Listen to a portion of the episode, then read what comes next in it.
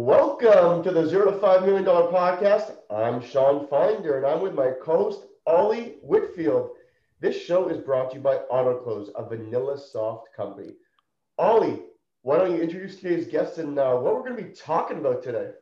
All right, everybody, what's up? Um, this one's a little bit different. Sometimes uh, we meet a guest for the first time and we know all about their background. Sometimes we have known each other for a while, and then sometimes, like today, um, our guest, both Shawn and I have been on his podcast, which is quite rare.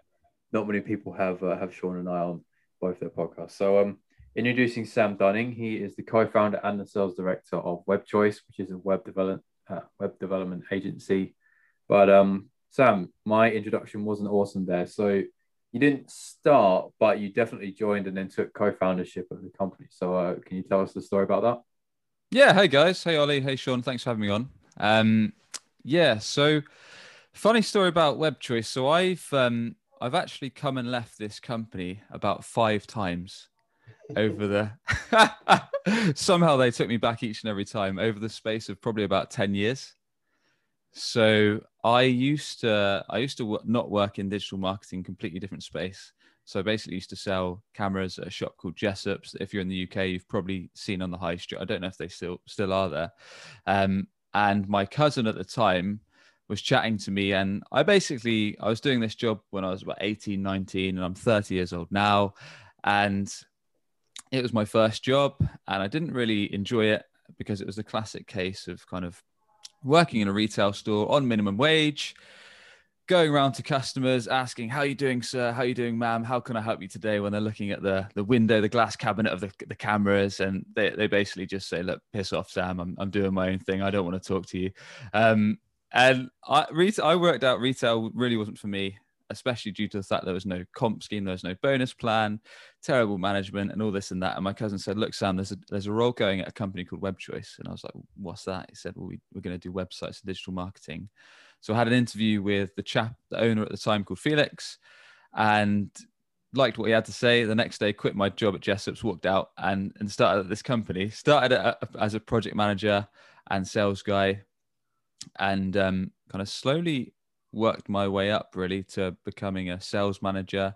In between those times, as I alluded to, I've I've come and left. Um, kind of worked at a couple marketing companies in between, and then eventually um, came back and eventually came on came on board as a, a co-owner of the company and have kind of ramped up things, ramped up growth, ramped, ramped up sales, ramped up clients steadily over the last few years. Sounds great, Sam. So, so where are you guys at now as a company? How many people are at the company? How is the organization structured? Is it you know more sales, um, marketing, etc.? And let them maybe let the audience know. Yeah, to give give you a basic idea, we've we've got two two offices. So we've got an office here in the southwest of UK in Somerset, and we've also got an offshore office. So um, a lot of our development goes on over in our offshore team over in southern India and Kerala, as one of our directors called Felix is, is from that region. So it kind of made sense to set that operation yeah. up. Um, as we've got that experience, then we've got the other office here in the UK where a lot of our kind of client account management, some of the front end design and visuals and communication, account management kind of stuff all, all goes on really. Um, and right now we've got a team of around 20 in, in terms of kind of designers, developers, um, testers, SEO guys, digital marketers, and uh, that good stuff. So, um, in well, you know, I've worked in a few agencies, Sam, but my experience, the sales part of it was totally different to like any other company. So, so currently, we at Autoklose of VanillaSoft, we have dedicated sales reps. In agencies, I have never had someone who had that job ever. It does not exist as far as I've experienced. Completely agree. It was only the CEO or the co-founder or, or whatever the title of that person would be possibly another one or two. And I gave it a go, but I was a project manager, like you said, I did delivery. So how comes you have of your titles for your job history basically look towards that side of it? How comes you have been able to do that? And, and why do you think others don't? Because I hate managing projects. No, joke, jokes aside, um, you kind of have to. You're exactly right. So a lot of whether they're web agencies, creative agencies, agencies in general, you're exactly right that it's rare that they have a salesperson or sometimes they'll have a like a business development manager um, but typically they'll get involved in projects as well and and like i mentioned earlier i basically started off managing projects, but that was a small piece of it. So I'd go on the sales calls if we had leads, whether that came inbound or whether I was doing outbound prospect prospecting. Once I'd landed a client, I wouldn't just hand it over to the team to manage. I'd then manage them, which I still tend to get involved in a lot now. So it was very much full cycle selling, really, which which I really enjoy. So finding the business or converting inbound opportunities into through the through the sales funnel into deals closed then managing the project, whether that's a website, designing it, developing it with our team, or whether that's an SEO strategy, getting into the nuts and bolts of what the client wants to achieve, where they want to get to, their desired outcomes, and then helping them, working with them each month with the team to deliver those results, do the reporting. So, very much a hands on. Whilst I'm very much involved in the sales, I'm very much involved in delivery as well, which I kind of like. Um, I guess it's because I don't really like handing stuff over too much, which is probably says more about me than my team, because um, they're, they're, great guys. But yeah, it's um, to your point. I think it's pretty rare that agencies generally just have dedicated salespeople. Um, why that is exactly, not sure. so one thing I want to ask them, and you know, we, we've we've had many people that you know don't run agencies on the podcast, and how did the whole, you know, 2020 obviously was a rough year for some people, a great year for others. How did it affect you guys? Um, did you guys end up seeing growth? Did you guys see clients leaving? Um, how did you guys see um, that year? And then how are things progressing now into you know the latter half of 2021 for you guys? Yeah, sure. So, but when when COVID first hit, it was kind of rough for us because a lot of a lot of our customers are on um, monthly marketing plans. Yeah. So we'll, we'll be managing various bits and pieces, whether that's Google rankings, paid paid spend, website support, whatever it is. So as soon as it hit, a lot of them emailed me straight away. Sam, we need to lower our marketing spend. Sam, we need to lower our ad spend. Just had an influx of emails, and a lot of them I just needed to have a conversation with really, um, yeah. and just say, look, we we can do that, but are you prepared to have less inbound leads coming in? Are you prepared to have less customers? Because if we stop all marketing or if we lower ad spend, that's what's going to happen. Yeah. Um, so a lot of them after a conversation, they they understood it, and thankfully a lot of them carried on, but some did stop. So we we still had a lot of clients pull out. We had some clients that wanted to lower their spend. Um, so it was, it was about speaking to clients properly, understanding where they're at now, not just trying to shove products and services down their neck, but kind of taking the time to speak to them, understand what's going on, and then if if possible, lower their service for a while. Um, or if, if it didn't make sense to do that, keep them on what they're on. But we're, we're, we're very fortunate that we're like you guys, we're a digital company, so we can work fully remotely. We didn't have to rely on an office. Um, yeah. And things have steadily ticked up. To be fair, we got more inquiries over the last year because people wanted to move their business online. So we're, we're in a fortunate space. You uh, you mentioned I think around 20 people on the team across every single capacity. Um, I got my start in agencies. I was an apprentice for a year, and then I went full time. And that that, from my experience, seems to be like the most popular way to get people in, or, or at least I think that's probably because you're younger and therefore you're cheaper, and then you get coached, you get um, you know, taught as you go along, and then you're worth more, and then you can do more, and so on. Rather than going to like a big company, hey, can you come in person A because they're already on quite a fair salary. And I think with that as well, agencies are, are sort of cheaper in a sense than hiring somebody in house and they do more. The point is, you have to pay people more, which makes hiring harder, I think. So, what's your approach to hiring? How do you get? Are we, are we talking about hiring sales staff? Because if we if we are, my blood pressure is going to go right up. Um, yeah, we are then. Whereas developers and SEO still still very hard to hire, both both unique things to look for. I mean, when it comes to sales stuff, it's it's always a tough one because, um, like you say, first of all, agencies like ours, especially kind of small to medium sized companies, don't tend to need that many sales reps. Um, so it's it's always a game, and I've always found during my experience, anyway, sales reps tend to when you get them in, for their first interview, they sound amazing. Like they sound amazing on paper. They're like, yeah, I've, I've won all this business over my over the years, um, won all these these great deals, got no problem kind of doing outbound prospecting, picking up the phones, cold calling, cold email, LinkedIn, no problem generating my own po- pipeline. Because a lot of the sales reps we bring in, we explain, look, we're not going to hand you inbound leads straight away because we need to trust that you can work those leads well.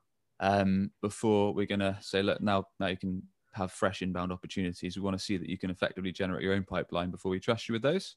Um, and then when it kind of cuts, comes to comes to kind of hiring them, we find that like they're not they're, they're afraid to pick up the phone, they're afraid to reach out to our contacts, they're not kind of emailing, so they're just kind of waiting for leads to come in, and it's it's always a game really to to kind of judge how how experienced some is. Um, so I guess a few few tips on that side of things is if they give references to either deals they've won or past businesses that they've been at where they've hit certain targets or exceeded expectations, making sure you can actually speak to those references, um, asking them to perhaps give examples of not just business they've won, but talk you through the A to Z of how they won that business. So if they said they it was on a cold call, say, look, well, how did you what was the very first cold call you did? How did you nurture them from that cold call to the appointment? How did you nurture them for the appointment to whether it was demo or presentation? Talk me through the demo and presentation. Talk me through after that. Talk me through bringing on board other members of the team to get them bought in. And i guess getting into the nuts and bolts of it is one of the i guess trade secrets to kind of cutting the wheat from the chaff on that that side of things. Yeah so one thing I want to touch upon, and um, I, I, know your you know your podcast is very successful. You're very active on LinkedIn. You know, what marketing tactics do you think really helped you guys get to the next level? Is it um, is it a combination of you know content marketing? Is there SEO? Is there the podcast, LinkedIn, social selling? What do you recommend to the audience that you know in the latter half of 2021 that they should double down on? Sure. So I mean, in terms of in terms of our business, so we're we're B two B, of course. There's three main channels that we tend to get our customers from. Number one is SEO. Yeah. Um, number two is paid ads. Um, and number three is LinkedIn. So SEO, we we practice what we preach. We're very much we we like to sell SEO to clients, so we need to be ranked for kind of terms around web design, web development, and SEO ourselves. Otherwise, we're not drinking our own champagne, we're not eating our own dog food. So how can clients expect us to do that? Secondly, paid ads, kind of mixture of Google ads, um, sponsored listings, and such, relevant to what prospects are searching for, products we want to shift. And then thirdly, LinkedIn, which is a big chunk of the the content marketing side of things. So actually making sure we're connecting with people that we want to be doing business with, whether that's kind of CEOs of smaller companies or marketing directors yeah. or CMOs of kind of medium to larger size companies.